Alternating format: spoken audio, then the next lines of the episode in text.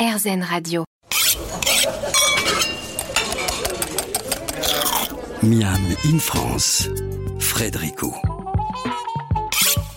De retour dans les studios de RZN Radio pour parler du vin, des expressions du vin avec notre invité Marcel Ratafia. Et nous avons au téléphone Louise Pierre Gall, l'une de vos deux co-autrices pour ce beau livre Parlons vin, parlons bien. Bonjour Louise. Bonjour. Vous êtes autrice et rédactrice en chef adjointe chez Topito, un site que les jeunes adultes connaissent bien. Il y a plein de petites vidéos rigolotes qui sont sur les réseaux sociaux. hein. Mais on apprend toujours plein de choses, par exemple avec Topito. Comment est-ce que, est que vous arrivez à prendre la température justement par rapport au vin et par rapport à votre public? Alors, c'est assez difficile parce qu'au final, nous, on- enfin, en, en tant que tel, on communique pas tant que ça avec, Oui. euh, avec euh, notre audience. Mais on sait pas, quand on- parle à une audience assez jeune, on ne peut pas non plus parler euh, que d'alcool tout le temps, euh, même si on aime beaucoup en boire. Euh, c'est pas notre sujet fondamental de, de, de rédaction. En revanche, moi, j'ai l'impression que sur les vins, comment dire, ce qui va buzzer, euh, les vins sans alcool, le vin bleu, le vin en canette, ce genre de choses, Oui ça reste de l'ordre de l'amusement, euh, mais pas forcément d'un réel changement de consommation. Là, j'y crois pas tellement. Et j'ai pas l'impression que les jeunes soient. Je pense qu'ils sont moins portés sur le vin que, que nous, euh, on a pu l'être. Parce que malheureusement, je ne me considère plus comme quelqu'un de très jeune. mais Mais si, mais si. mais, euh, voilà, j'ai l'impression que la consommation de vin, euh, elle se transforme un petit peu aussi avec euh, une vision écologique, c'est-à-dire que les euh, jeunes vont plus consommer des vins, euh, des vins un peu différents, donc euh, le vin nature ou surtout du vin bio ou en biodynamie. Oui, c'est Mais ça, en oui. essayer d'avoir un pied d'entrée, euh, un peu d'entrée avec le vin, euh, plus atypique, parce que les vins nature, voilà, ce sont pas forcément des vins très complexes. Enfin, pas, voilà, disons ce sont des vins peut-être plus faciles pour de jeunes buveurs, donc ça peut être euh, utile. Quoi. On en parlait un petit peu hors antenne, on se disait aussi qu'il y avait peut-être un changement d'étiquette.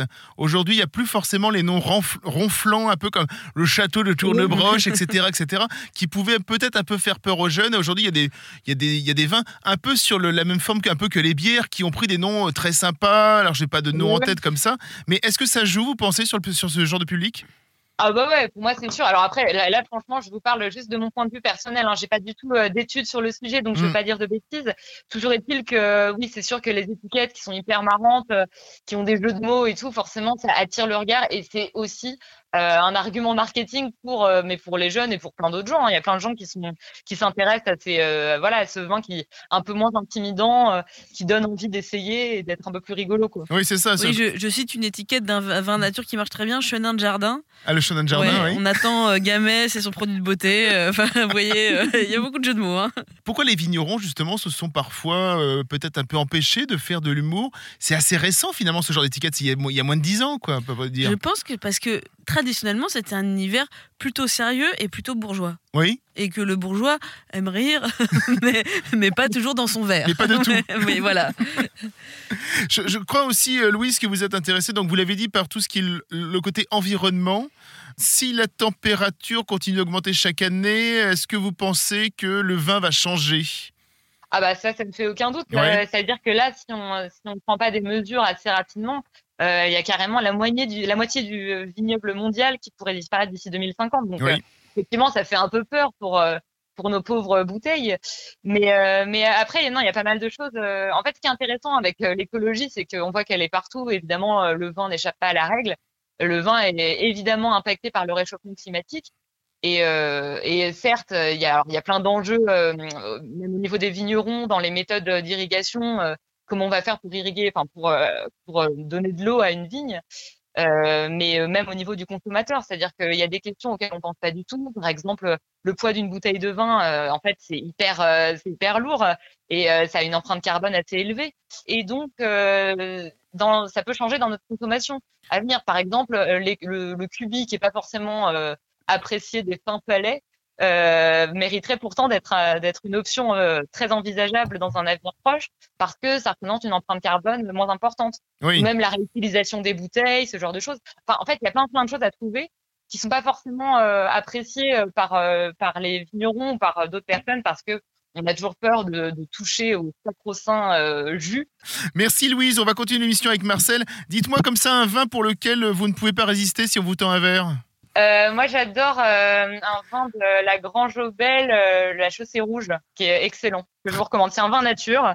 de, de l'âge grand Jobel et il est très très bon. Très bien.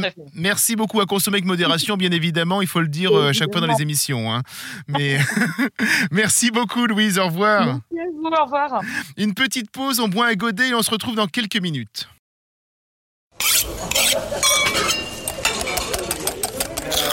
Miam in France, Frédérico. Nous parlons vin aujourd'hui dans Miami France avec un chouette livre à offrir ou même à s'offrir. Un Parlons vin, parlons bien, un livre écrit par trois jeunes femmes. Marcel Ratafia avec nous en studio, Alicia Doré et Louise Pierga que nous venons d'avoir au téléphone. Tenez justement, la place des femmes dans le vin a longtemps été mal jugée par les hommes. C'est une longue histoire, ça. hein? C'est une très très longue histoire. Oui. Alors, si aujourd'hui il y a beaucoup beaucoup de femmes dans le vin, Oui. euh, qui en fabriquent, qui en conseillent, euh, qui en boivent aussi, euh, ça n'a pas toujours été le cas, loin de là. Alors, c'est vrai qu'à l'ant- pendant l'Antiquité, euh, en Grèce, euh, les femmes qui avaient leur euh, menstru n'avaient pas trop le droit de toucher aux vignes, par exemple. En plus, Et Entre globalement, ça et la mayonnaise, c'était oui, oui, oui, c'est ça. Ça faisait tourner un peu, le, hein, paraît-il, le jus. Et, et, et dans les tavernes, les femmes étaient autorisées éventuellement à en servir, mais pas, mais pas à en boire.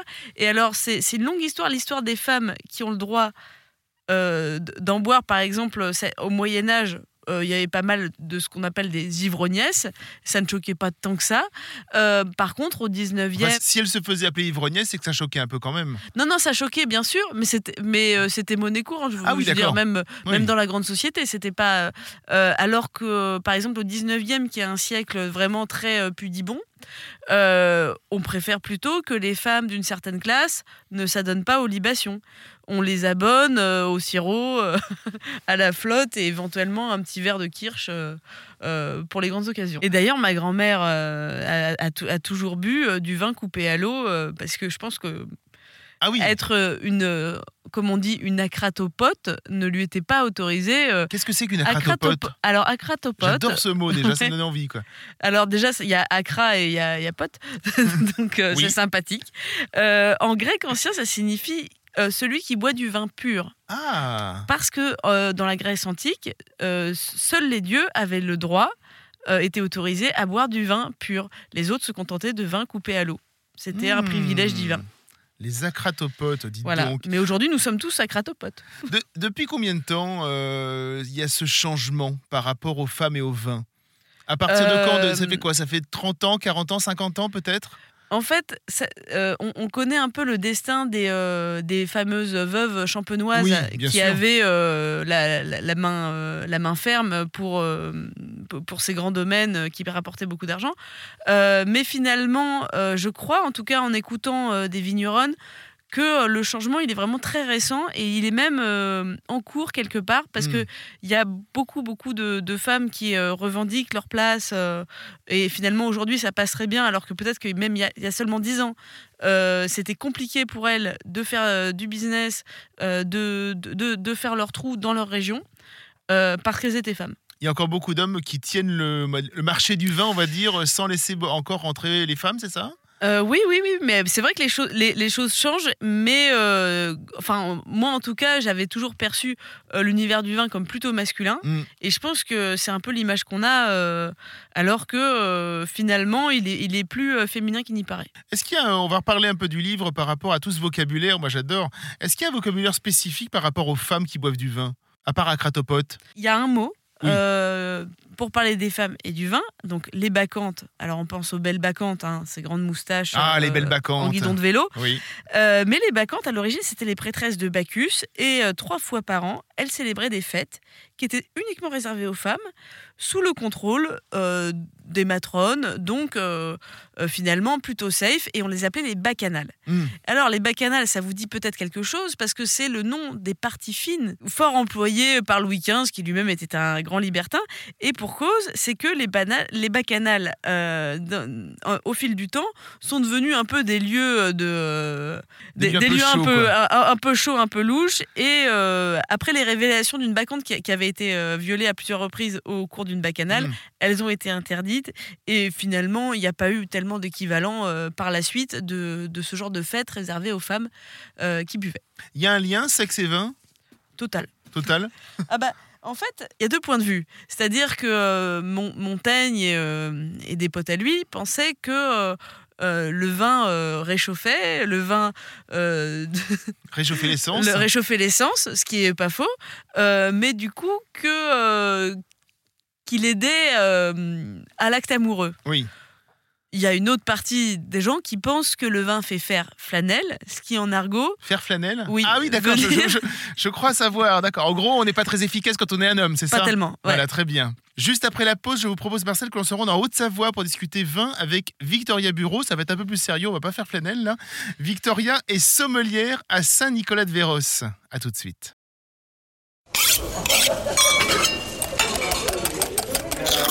Miam in France, Frédérico. On parle vin aujourd'hui avec nos invités. Nous avons au téléphone Victoria Bureau. Bonjour Victoria. Bonjour Frédéric. Vous êtes sommelière dans un magnifique lieu, un très bel hôtel 5 étoiles Armancet. C'est bien cela, hein? Oui, absolument, oui, à Saint-Gervais-les-Bains. À Saint-Gervais-les-Bains, en Haute-Savoie. Donc vous avez, j'imagine, vous avez une vue extraordinaire, j'imagine. Extraordinaire sur le massif du Mont Blanc. Oh là là là là là. Comment est-ce que l'on devient sommelière? Est-ce que cela commence justement peut-être, allez, je ne sais pas moi, avec euh, l'amour du vin donné par un grand-parent qui va vous faire goûter un petit peu de vin au repas quand on vous les voyait Voilà, une petite goutte par-ci par-là et à coup on va commencer à, à avoir des aptitudes. On va dire tiens, c'est pas mal ça. Est-ce que c'est par là que tout a commencé? Oui, dans la famille, on boit du vin comme beaucoup de familles françaises, effectivement. Et, euh, et, et ma famille, euh, ma famille n'était pas forcément issue hein, du monde viticole euh, et pas forcément grands, amateurs. Euh, mon grand-père prenait toujours un peu de vin aussi à table et j'ai eu l'occasion de déguster euh, ben, des vins un petit peu différents et je trouvais ça très attrayant. Euh, de déguster un petit peu chaque différence, vin, le rouge, le blanc et, et chaque différent terroir. Et après justement, comment, à partir de quand on se dit tiens, si j'en faisais un métier Alors exactement, oui. euh, j'ai été un petit peu piquée euh, tardivement après, après mes études et j'ai décidé de me spécialiser dans le vin euh, à mes 20 ans. Donc euh, j'ai suivi à Bordeaux euh, une, une formation et ensuite je me suis perfectionnée et j'ai été surtout maître d'hôtel. Euh, j'ai travaillé un petit peu, j'ai touché un peu à tout, à la conciergerie, à la, à la réception aussi. Et puis je suis revenue à mon premier amour, le vin. Et j'ai eu la chance d'avoir, euh, en tout cas, la, la- la possibilité de pouvoir m'exprimer à l'Armancette. Et j'ai fait l'ouverture il y a, il y a quatre ans maintenant. Comment euh, est-ce qu'on se fait justement une sorte de, de, de vinothèque dans, dire, Est-ce qu'on va essayer d'en goûter un maximum euh, pour avoir effectivement euh, les différents arômes, les différentes euh, justement peut-être textures Ex- du vin? Euh, Exactement. C'est ça, hein Exactement. En fait, euh, déjà, j'ai énormément de livres parce que j'ai beaucoup, beaucoup travaillé pour, euh, pour étudier un petit peu et, et savoir présenter au mieux et représenter au mieux tous les vignerons et, et parler au mieux du terroir. À savoir que, effectivement, euh, plus on goûte, plus on se fait le palais et plus on arrive à faire des découvertes intéressantes aussi. Donc, c'est pour ça que je fais énormément de salons, que je me déplace beaucoup aussi euh, auprès des vignerons pour comprendre leur façon de voir les choses comment ils vont euh, cultiver la vigne, comment ils vont faire le vin.